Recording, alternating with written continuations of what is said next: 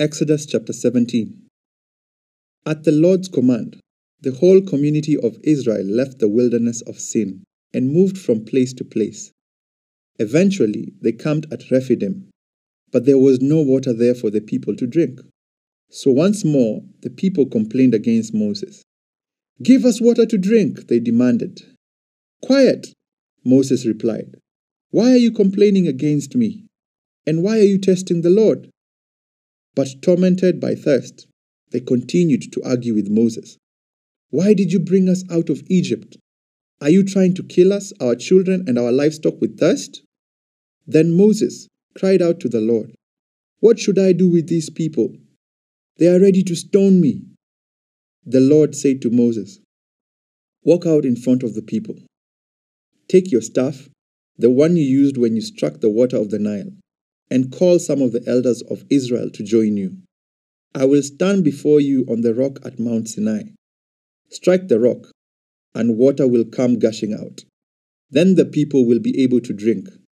So Moses struck the rock as he was told, and water gushed out as the elders looked on.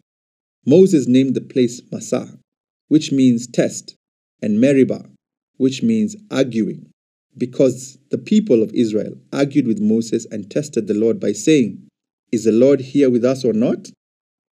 While the people of Israel were still at Rephidim, the warriors of Amalek attacked them.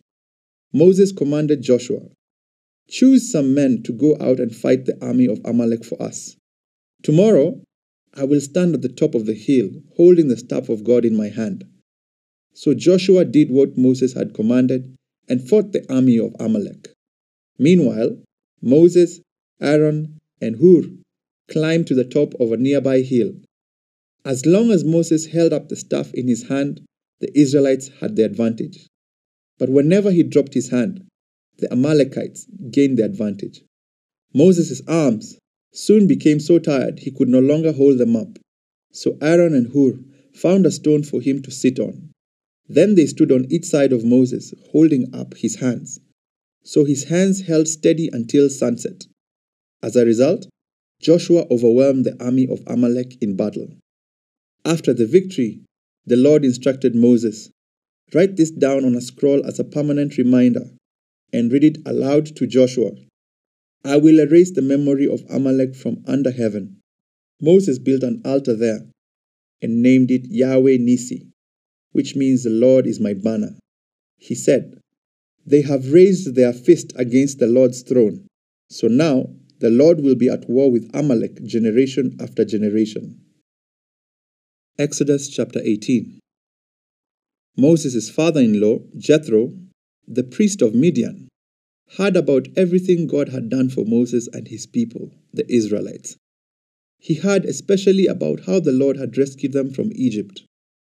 Earlier, Moses had sent his wife, Zipporah, and his two sons back to Jethro, who had taken them in. Moses' first son was named Gershom, for Moses had said when the boy was born, I have been a foreigner in a foreign land. His second son was named Eliezer, for Moses had said, The God of my ancestors was my helper. He rescued me from the sword of Pharaoh. Jethro, Moses' father in law, now came to visit Moses in the wilderness. He brought Moses' wife and two sons with him, and they arrived while Moses and the people were camped near the mountain of God. Jethro had sent a message to Moses saying, I, Jethro, your father in law, am coming to see you with your wife and your two sons. So Moses went out to meet his father in law. He bowed low and kissed him. They asked about each other's welfare and then went into Moses' tent. Moses told his father in law everything the Lord had done to Pharaoh and Egypt on behalf of Israel.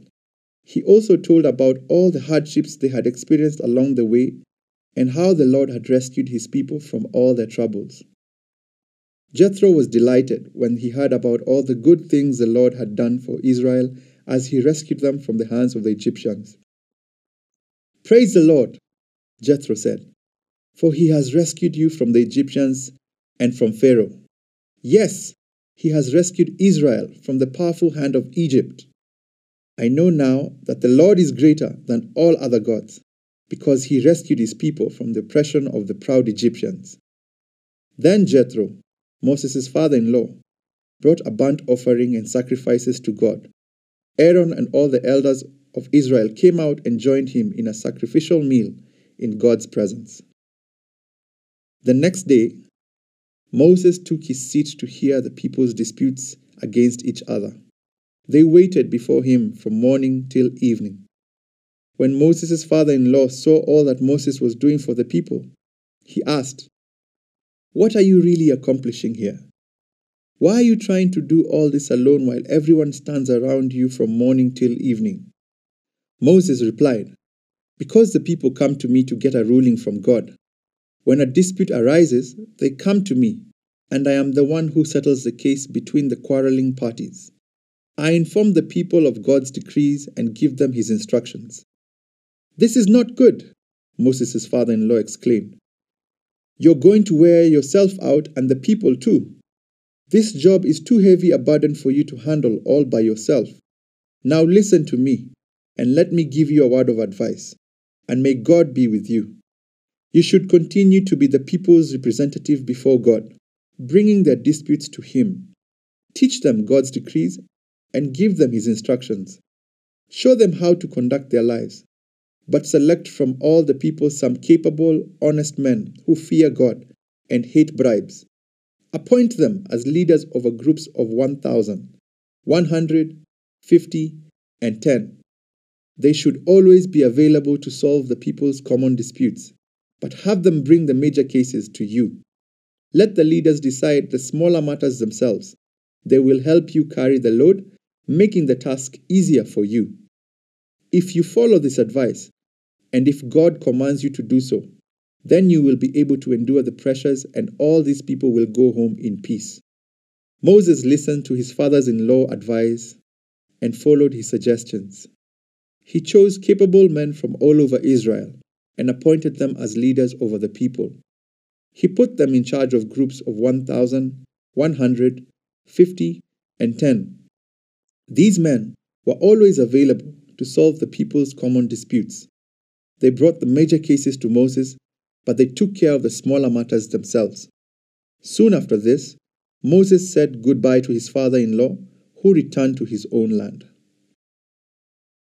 Exodus chapter 19 Exactly two months after the Israelites left Egypt, they arrived in the wilderness of Sinai. After breaking camp at Rephidim, they came to the wilderness of Sinai and set up camp there at the base of Mount Sinai. Then Moses climbed the mountain to appear before God. The Lord called to him from the mountain and said, Give these instructions to the family of Jacob. Announce it to the descendants of Israel. You have seen what I did to the Egyptians. You know how I carried you on eagle's wings and brought you to myself. Now, if you will obey me and keep my covenant, you will be my own special treasure from among all the peoples on earth. For all the earth belongs to me, and you will be my kingdom of priests, my holy nation. This is the message you must give to the people of Israel. So Moses returned from the mountain and called together the elders of the people and told them everything the Lord had commanded him. And all the people responded together, We will do everything the Lord has commanded. So Moses brought the people's answer back to the Lord. Then the Lord said to Moses, I will come to you in a thick cloud, Moses, so the people themselves can hear me when I speak with you. Then they will always trust you. Moses told the Lord what the people had said. Then the Lord told Moses, Go down and prepare the people for my arrival. Consecrate them today and tomorrow, and have them wash their clothing. Be sure they are ready on the third day for on that day the Lord will come down on Mount Sinai as all the people watch. Mark off a boundary all around the mountain. Warn the people Be careful, do not go up on the mountain or even touch its boundaries. Anyone who touches the mountain will certainly be put to death.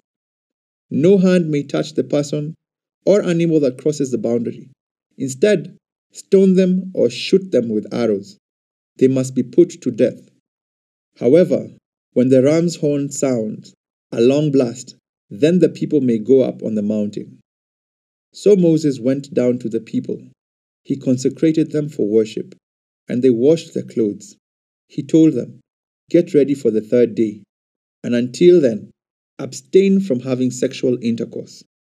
On the morning of the third day, thunder roared and lightning flashed, and a dense cloud came down on the mountain. There was a long, loud blast from a ram's horn, and all the people trembled. Moses led them out from the camp to meet with God, and they stood at the foot of the mountain. All of Mount Sinai was covered with smoke because the Lord had descended on it in the form of fire. The smoke billowed into the sky like smoke from a brick kiln, and the whole mountain shook violently. As the blast of the ram's horn grew louder and louder, Moses spoke, and God thundered his reply. The Lord came down on the top of Mount Sinai and called Moses to the top of the mountain. So Moses climbed the mountain. Then the Lord told Moses, Go back down and warn the people not to break through the boundaries to see the Lord, or they will die. Even the priests who regularly come near to the Lord must purify themselves, so that the Lord does not break out and destroy them. But Lord, Moses protested, the people cannot come up to Mount Sinai. You already warned us you told me, mark off a boundary all around the mountain to set it apart as holy. But the Lord said, Go down and bring Aaron back with you. In the meantime, do not let the priests or the people break through to approach the Lord, or he will break out and destroy them. So Moses went down to the people and told them what the Lord had said. Exodus chapter 20. Then God gave the people all these instructions I am the Lord your God, who rescued you from the land of Egypt, the place of your slavery. You must not have any other God but me. You must not make for yourself an idol of any kind, or an image of anything in the heavens, or on the earth, or in the sea. You must not bow down to them or worship them, for I, the Lord your God, am a jealous God, who will not tolerate your affection for any other gods. I lay the sins of the parents upon their children. The entire family is affected, even children in the third and fourth generations of those who reject me. But I lavish unfailing love for a thousand generations on those who love me and obey my commands. You must not misuse the name of the Lord your God. The Lord will not let you go unpunished if you misuse his name. Remember to observe the Sabbath day by keeping it holy. You have six days each week for your ordinary work, but the seventh day is a Sabbath day of rest dedicated to the Lord your God. On that day, no one in your household may do any work. This includes you, your sons and daughters, your male and female servants, your livestock, and any foreigners living among you. For in six days the Lord made the heavens, the earth, the sea, and everything in them. But on the seventh day he rested. That is why the Lord blessed the Sabbath day and set it apart as holy. Honor your father and mother. Then you will live a long, full life in the land the Lord your God is giving you. You must not murder. You must not commit adultery. You must not steal. You must not testify falsely against your neighbor. You must not covet your neighbor's house. You must not covet your neighbor's wife, male or female servant, ox or donkey, or anything else that belongs to your neighbor. When the people heard the thunder and the loud blast of the ram's horn, and when they saw the flashes of lightning and the smoke billowing from the mountain, they stood at a distance, trembling with fear. And they said to Moses, You speak to us, and we will listen. But don't let God speak directly to us, or we will die. Don't be afraid, Moses answered them. For God has come in this way to test you, and so that your fear of him will keep you from sinning.